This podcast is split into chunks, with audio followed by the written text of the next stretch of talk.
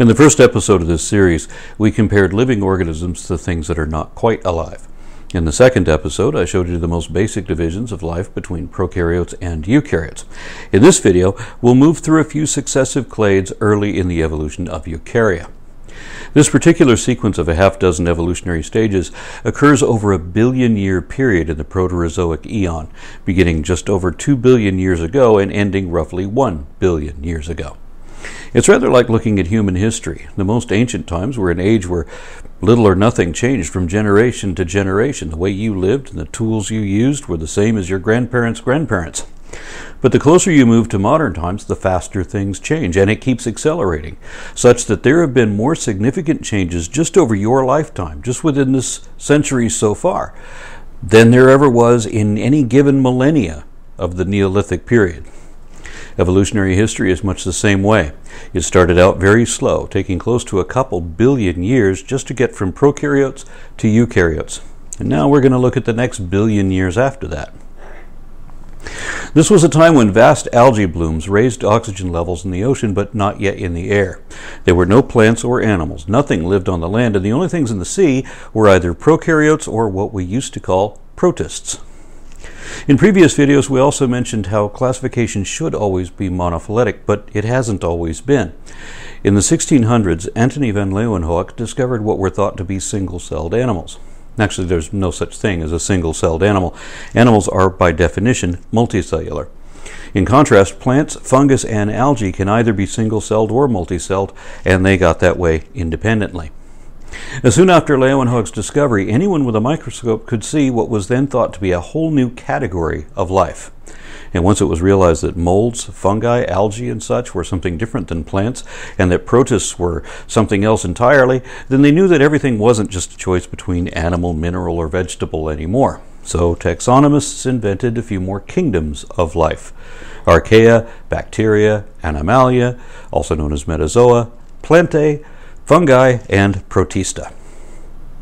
Except that protista was created as a miscellaneous junk drawer of whatever didn't fit into the other kingdoms. And prior to Darwin, no one realized the possibility that some of these other kingdoms actually grew out of this one. There are protists that look like the primitive beginnings of fungi, and others that look and act like animals, and others that are apparently basal to plants despite some structural or reproductive differences in each case. There were microscopic browsing grazers, predators, parasites, and photosynthetic autotrophs, just like animals, plants, and fungus on the macroscopic scale. Protista turned out to be a truly ancient and thus wildly diverse grouping. When I was a young man in college, they still referred to protists as a separate kingdom, but they already knew that was wrong. And back then they said it could have been a dozen kingdoms all by itself, and they still haven't worked out exactly how to divide and define some of them. But because Protista was paraphyletic, it has since been dissolved and dispersed throughout the eukaryote cladogram.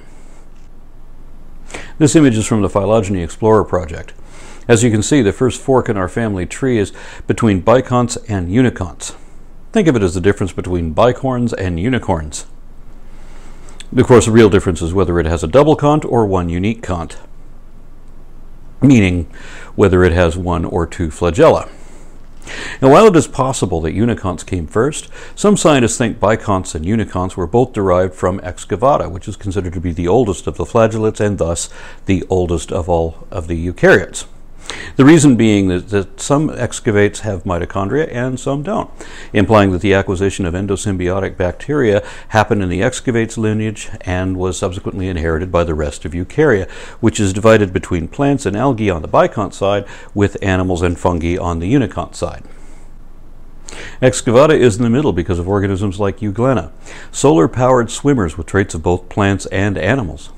And these were once thought to predate the emergence of sex, but there is genetic evidence that some excavates are capable of meiosis and thus sexual reproduction. Although prokaryotes engage in a conjugal gene transfer that is the basis of sex, they don't have meiotic recombination like eukaryotes do. We're going to take a left at this fork and focus on uniconts, the half of eukarya that can't make their own food and thus have to eat other organisms. Many cells travel using cilia. Others have flagella, including a few amoebae. And those cells with only one flagella will either pull themselves along from the front or they'll use it to push from behind. And those uniconts with a single posterior flagellum are called opisthokonts. although most opisthokont cells don't have flagellum except on their reproductive spores or sperm. The biggest changes concern the smallest parts, the initial fundamental or developmental structures. And once in place, these are also the hardest things to change. So we are uniconts because our sperm cells have only one flagella, and we're opisthokonts because that flagella pushes instead of pulls. The next clade in this sequence is Holozoa, which contains all opisthokonts that are more closely related to animals than to fungi. And if you look here at Teretosporea, you'll see another example of transitional forms, being organisms with traits of both fungi and animals. But we're following this branch to Filozoa, consisting of Metazoa, choanoflagellates, and Filasterea. This last group includes the species Capsaspora, an amoebic organism with a complete set of genes involved in sexual reproduction. This shows that Capsaspora can switch from sexual to asexual reproduction and thus places the origin of sex at over a billion years ago. These are unicellular organisms that are so closely related to animals that its genome is under study to evaluate the transition from single cell to multicells. Because in the other fork, Tuapoikizoa, there are choanoflagellates, which can be unicellular or they can exist as communal clusters. As individuals, they look like modified sperm with a collar of fronds for catching and filtering food. As a communal cluster, they look remarkably like choanocytes, part of the food filtration chamber in sponges, the most basal of all animals. In other animals, these cells have apparently been adapted into epithelial cells, so they show evidence of cell differentiation but also gametogenesis, which is why the first animals reproduced through a release of sperm and eggs. Though sexual reproduction is a feature that has been turned on and off again in some species. Of course, choanoflagellates are also genetically basal to animals, which are their sister clade. Metazoa is the clade of animals, but there is more to being an animal than just being made of multiple cells. The other defining characteristic is because animals can't make their own food, they must ingest other organisms in a digestive tract in order to survive. That's the scientific definition. But if you look it up in colloquial sources, you'll see that despite the errors in common dictionaries, humans are still definitely animals. Now, a lot of people have a real problem accepting that they're animals, sometimes for religious reasons. But even the Bible says that people are animals and that to believe otherwise is vanity.